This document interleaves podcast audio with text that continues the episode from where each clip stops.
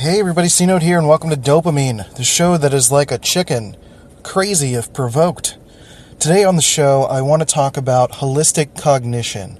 There is this idea that I've kind of been working through on my own, but I'm pretty sure other introverted thinkers, I N T Ps, um, people who are introverted thinking types, or people who are trying to think outside of the norm of reality, outside of the norm of of spirituality, or people who have not really uh, adapted a religion or spirituality and are trying to come up with their own way of looking at the world. I kind of just want to share both my personal experience with religion and spirituality, my limiting beliefs leading up to this point, and how I'm I'm I'm finally able to take some of the time in the room to think about my own version of being a little bit more holistic, but it's still tied in the realm of of cognition and and thinking.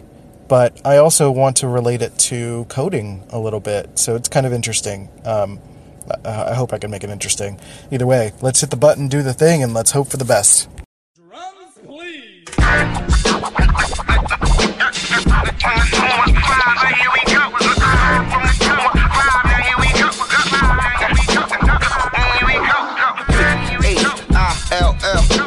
North, west, south, west, side, right, right, right, right, yeah, yeah, yeah. Now here it is. All right, so welcome to the show. I hope you're doing well. I hope everything's good for you.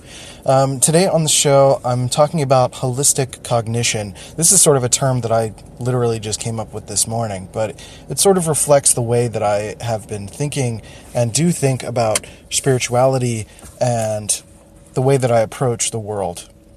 Uh, because I've, I've had a difficult time with religion in my life. Ever since I was six years old, I've always been a person that questions everything, and a person that questions everything in the world is bound to run into issues. I don't know if you could feel my smile when I'm saying that, but ever since I was a little kid, I've been sort of faced with people trying to sort of tell me how the world is or what things are, and usually my reaction is, why? What does that mean?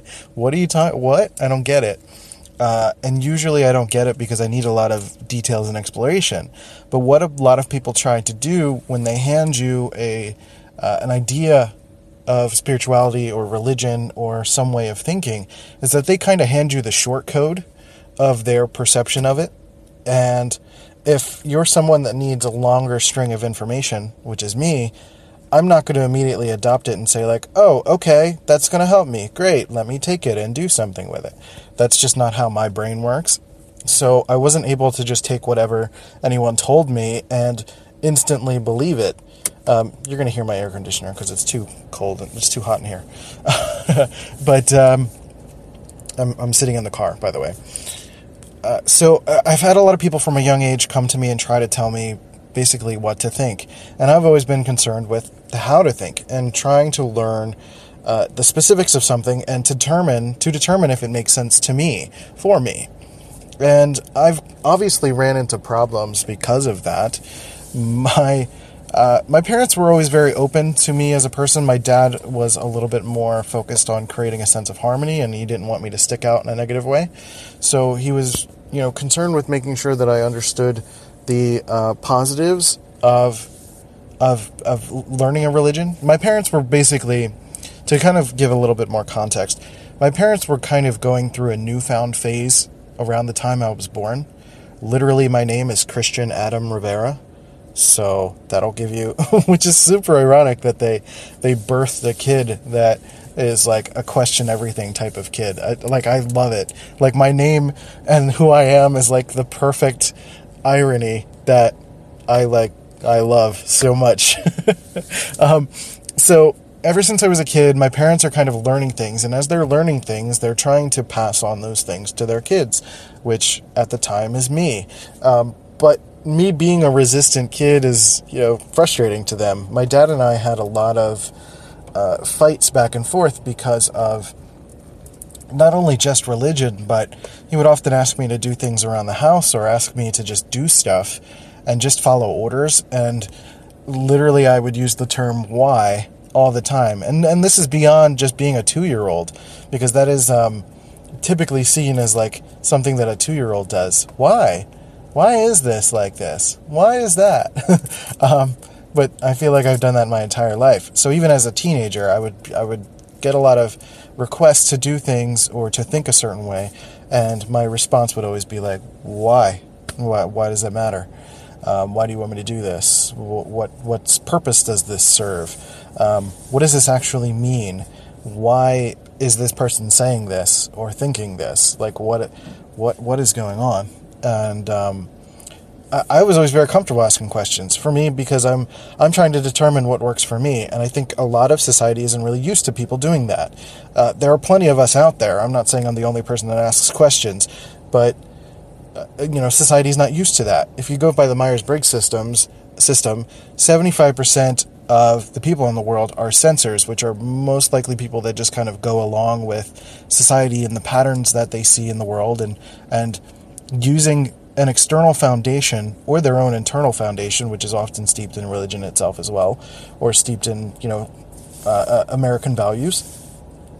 They take those things and run with them, whereas intuitives are typically questioning everything a lot of the time. And for intuitive thinking, perceiving types, which is me, introverted uh, I N T P, you know, we're constantly asking questions and looking at the unconscious patterns that we see in the world and forming our own opinions on things.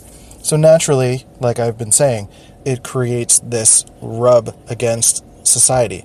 Now, I think both of my, I think my dad is an intuitive type. My mom might be a sensing type, but not in a way that is like, you know, my mom is, is, is a healthy, um, a healthy sensing type. And I think a lot of sensing types are healthy, but you know, it's just easier for sensing types to live within that world of safety. Um, because asking questions like that is very stressful. Sticking out is very stressful. You know, you want to stick within the tribe, as it were, and not um, not stand out in any kind of negative way. But because I'm an introverted thinking, um, perceiving type, you know, that rubs up against values. I've had fights with my mom. I've had fights with my dad. Mostly fights with my dad, um, who is just very cons- was very concerned with keeping me in the st- in the sort of field of vision when it comes to what their growth path path was. So they didn't quite understand my type of thinking. And that led me to start to develop a very unhealthy perspective of religion as a whole. Because particularly at a young age, like, I'm not very well developed, I'm immature, and typically thinking about how my line of thinking is, like, the only one that makes sense. Because obviously it's the only one that makes sense to me, so I can't understand why the rest of the world aren't isn't doing the same thing. Like, it's hard... It was hard for me to realize, even until recently, honestly, that other people think differently from a hardwiring perspective, that it isn't possible for everyone to think the same way, which is, like, mind-blowing to me. um, because I, I, I used to think that when I was a kid that people are simply just going along because they're scared or uncomfortable or weak or something like that. And that was the big common theme for me when it came to people who just kind of succumbed to religion. I would I would hear words like worship and sacrifice and submission. And those are massively off-putting words to me. And those are things that are typically associated with religion and a lot of the American way of life. So for me, that I was already naturally very resistant to that, because it, it questioned and it actually attacked my individuality, which was important to me. But my individuality would attack their need for structure and for some sort of foundation that would allow them to move forward in a healthy way for them. So it, naturally, again, it creates this rub because of those reasons. So, um... my perspective on religion was that those who succumbed to religion were weak. They were not smart enough to come up with their own sense of the world. And I was also dealing with um, my mood disorder and trying to figure out what was going on with me in terms of, you know, manic depression or A D H D or whatever it is that I'm dealing with. um, that I still don't have a clear answer for. Um, I, I was I was trying to work through that, and I was basically battling over and over again suicidal tendencies and my own depression, but I was battling that without religion, and often wishing that I could live within the realm of religion, because a lot of people who were just comfortable, quote-unquote, giving into that were... my perception is that they were leading happy lives. They weren't questioning everything. They weren't dealing with depression, and everything was going great.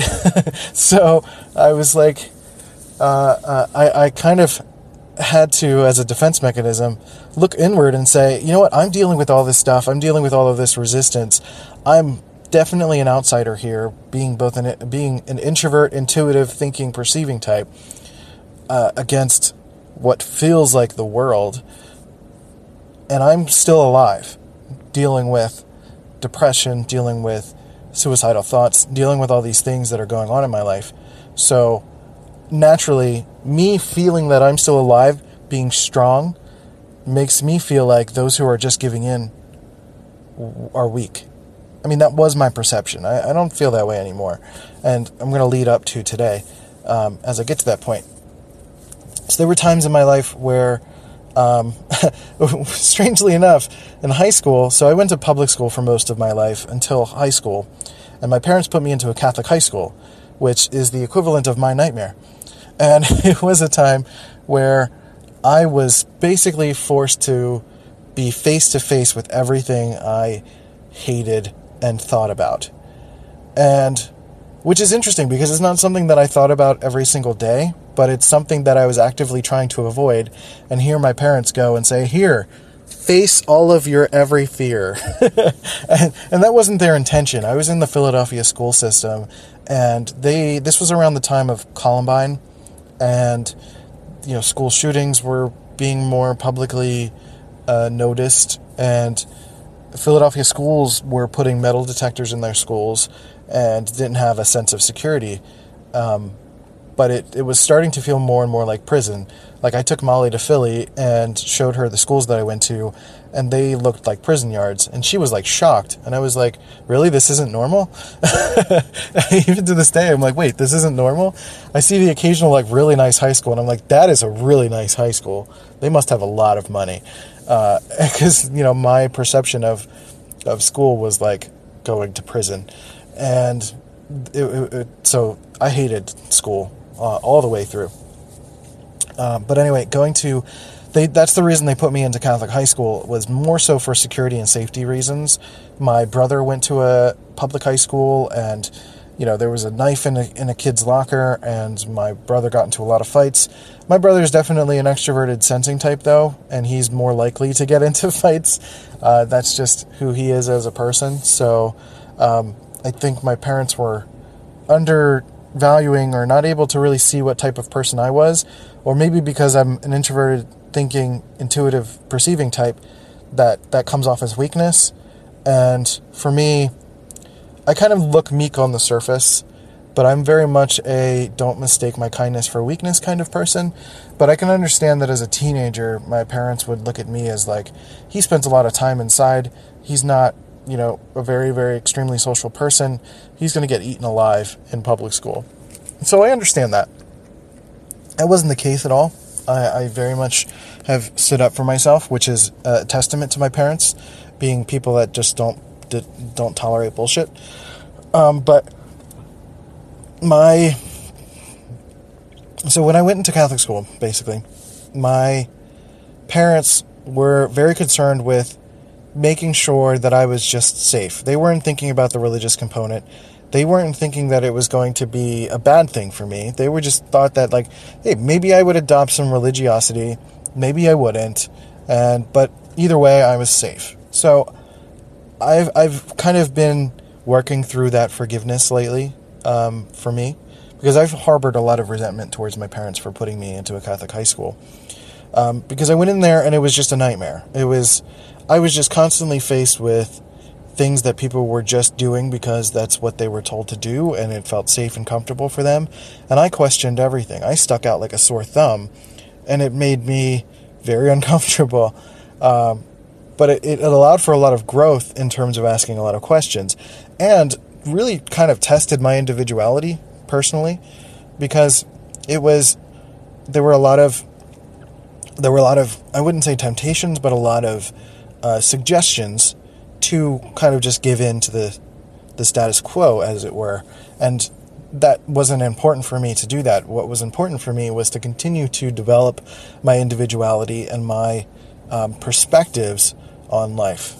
Um, so with that, I, I just started to resist as much as I could, while still also, you know, passing classes.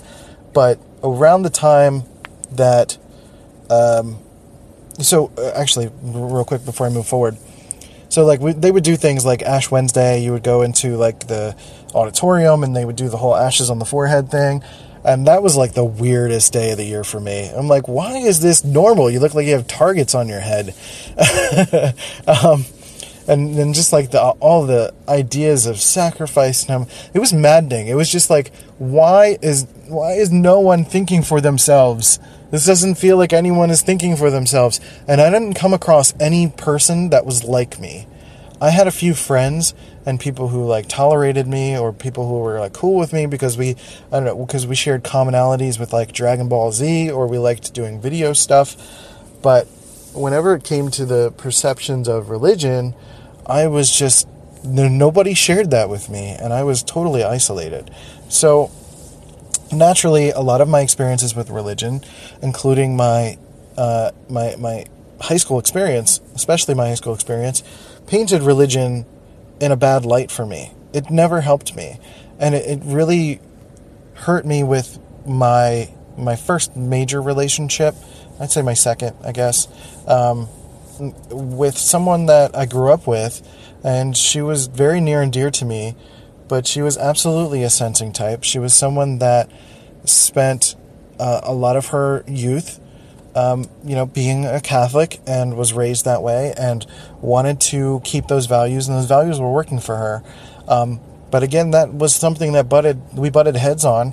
And especially as we started to get into our relationship and planning the future, it, it became a problem. So all of this is kind of leading up to today, where I've been basically spending a lot of my time thinking about how religion has affected my life, and how now that I have the room to explore that, because I'm with Molly, who's a fantastic person, and she's like so forgiving of every thought that I have, and I wouldn't say forgiving, but like just supportive. You know, she's, she listens to everything that I, that I have to say, and, and offers insight. And she's also had a very healthy religious perspective, um, growing up, even though she's dealing with the fallout of a lot of those things because of her divorce. It's a lot of stuff that she still had a healthy, there's a lot of healthy things there for her that she wants to hold on to. So, you know, for that, for me, I, I, I've had a hard time understanding that. So uh, coming to this place where I can talk to her about it and learn about the positives that other people have experienced has given me a little bit more of an understanding of why some people would adopt it without really even thinking about it, and how different, you know, religious perspectives can happen. You know, there's difference between like Lutheran and Catholic and, and evangelical Christian and regular Christianity or whatever. I don't, I don't know all the differences, but, um, But there there seem to be some types or some people, you know, and again, it's individual as well. And that's where, like, my understanding of the individu- individuality of it kind of helps, is that people are, you know, using it in the ways that work for them and not necessarily just following the status quo. So that helps me kind of create a little bit of a forgiveness for it. And over time, I also started to understand why a lot of people would use religion in their lives, because we deal with a lot of very difficult things, and not everyone can handle the depth of darkness that some people can go into. Um, you know, some, again, from the Myers-Briggs system, a lot of introverted feeling types can go into the deep depths of stuff without having to hurt themselves. Uh, for me, because of my depression and all the things that I've dealt with in my life, I have gone to those dark places, and I'm very comfortable having to go back there and come back out. Whereas some people I've not had reasons to go there regularly. It's kind of like Batman going into the night, like he's good at it because he just keeps doing it. Whereas if you're not someone that does that, you're going to stumble and fall and get your ass kicked the first time that you do it. So a lot of the times people are forced into it. You know, they lose a loved one, or they go through a divorce, or they go through something very heavy in their lives, a major change that not only calls into question their religiosity, but their core values, their sense of who they are, and just, you know, forced to change your life because this person may not exist anymore, or, or is just not going to be around, or, you know, you you lost a child or something, like, you know, heavy shit. And you don't have training for how to deal with that. So I understand that people turn to religion as a place of comfort. That's what makes the most sense for me, especially understanding the depths of, you know, the difficulties of reality. You know, why do little kids die? You know, that's stuff that is hard to wrap your head around. And if you're not someone who just looks at, you know, the world as a place that is kind of like fair in its unfairness, you're going to have to find some sort of comfort in, dare I say, some of the cognitive dissonance that comes with religion. Um... or, you know, the comfort that comes with religion is really what I'm trying to say. I'm not trying to discredit anything. Um, so all of this kind of leads to, where does my sense of spirituality come in at this point? And for me, it's been about that cognitive understanding. And you can hear that that's been the through line through all of this, is the asking questions, is the seeing what everyone is doing and making my own internal judgments about what is going on in the world around me. So for me, you know, this holistic co- cognition is ways for me to start to write short code. If you're familiar with coding, and even if you're not, I'll, I'll explain it briefly. Um, if you're writing lines of code, basically you're writing if-then statements. You know, if this happened, then then that happens. Th- triggers and actions, basically. You're able to identify uh, and write strings of code in in a program that will tell, you know, buttons what to do when you click them, or where things should go on a page, things like that. And often, um, often engineers, software engineers, will write short code to allow them to rewrite something, but in a shorter way. So basically, you can take a long string of code, a complicated string of code that is all attached to like one single button or something. And instead of having to rewrite that entire string of code, you're making a condensed version of it and giving it a nickname, basically. So you're saying, like, you know, button number one, and you write a short code, you write short code to identify that long string of code, so that when you have to go back again and write that piece of code, you don't have to write the entire string, you just write what is called a short code. So having the ability to talk through a lot of stuff on this podcast and talk through stuff with Molly has allowed me the ability to start to work through, finally, uh, the the chance to, to create my own versions of short code.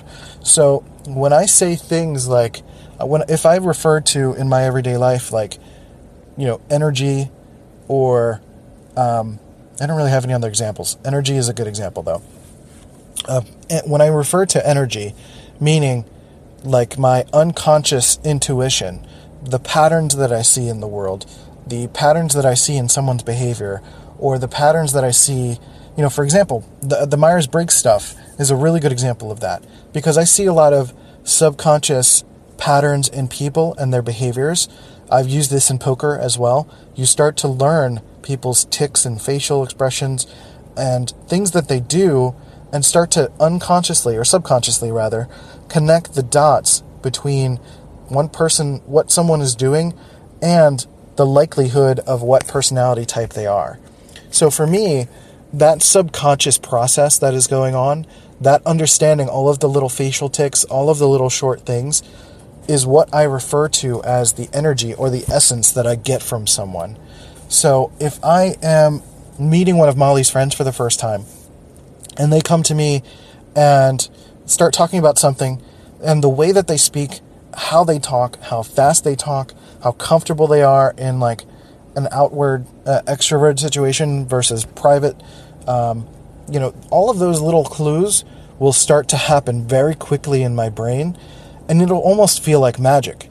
But for me, I know that it's cognitive. I know that there's a lot going on, and basically my brain is writing the short code and saying, oh, this person is likely to be an E N T J because of this type of behavior, or because of this, the way that they phrase things, or the way that they uh, make quick judgments versus, you know, perceiving type that is likely going to listen a little bit more. So things like that. So basically what I've started to adopt as my religion or my spirituality is my cognitive functioning. My introverted thinking is my religion. I am my own God, which is, uh, um, I don't know, it's kind of funny in its way, in its own way, but, but as, that's kind of the way I look at it. I mean, I look at the grandiosity of the universe, and I look at the, the, all the connections between people and nature and the weather and the earth and the universe and how gravity all interconnects together and stuff like that. Like those, thinking about those things, but in a scientific perspective, is my religion. And it's not science in the sense that I know every single piece of information that is going on, but thinking about the concepts that go into it, the abstract thinking of reality and relativity and all of the things that, you know, Einstein kind of thought about before he had to put it on paper are, are a lot of the things that I think about. Why does, you know, why does, why does gravity, you know, work the way it does? Like, I think about that stuff all the time, um, but not necessarily in a way that I'm trying to find the specific answer to it. But understanding those concepts allows me to make connections to other aspects of reality. So it's kind of like, you know, if you watch The Matrix again, you'll understand that it's kind of like I N T P, the movie, because it is, it is like identifying the way that an I N T P sees the world. We almost look at our inner world as the truth and the outer world as the matrix that we're going out into and trying to understand, you know, what is happening in it so that we can go into our world and rewrite our own code to identify what is going on, you know, within us and give us the path forward, essentially. So uh, another way to look at this holistic cognition that I'm talking about is the ones and zeros of the world. You know, I'm just because I might make a decision that is based on some holistic terminology, I'm not necessarily ignoring the bits and bytes of everything that is going on. It's just, again, me writing short code so that I can be more efficient with my energy and my usage of of wording and, and um, concepts, basically. So that's how I approach it, because I've been using a lot more, you know, and Molly called this out to me recently, that I'm using a lot more a holistic terminology and like woo-woo terminology, but it's because I'm, with her, I'm understanding the way that she thinks, and it's allowing our conversations to have little bits of that short code in it. Now, I'm not ignoring the fact that not everything is going to connect, meaning I'm not going to use that short code as a shortcut to greater understanding between each other and between people that I talk to, because the short code that I use or the holistic energy that I put out into the world is going to be very different for myself in different situations. It's going to be very different when I'm talking to Molly about something versus when I am meeting someone in public for the first time, you know, so it kind of contracts and expands in that way. Like, I'm going to go and speak with, with Molly about something. I can use a lot more short code because she understands a lot of the ways that I think at this point. And if I need to clarify, I will, but you know, the only way that you can write short code is if you write the long form code first.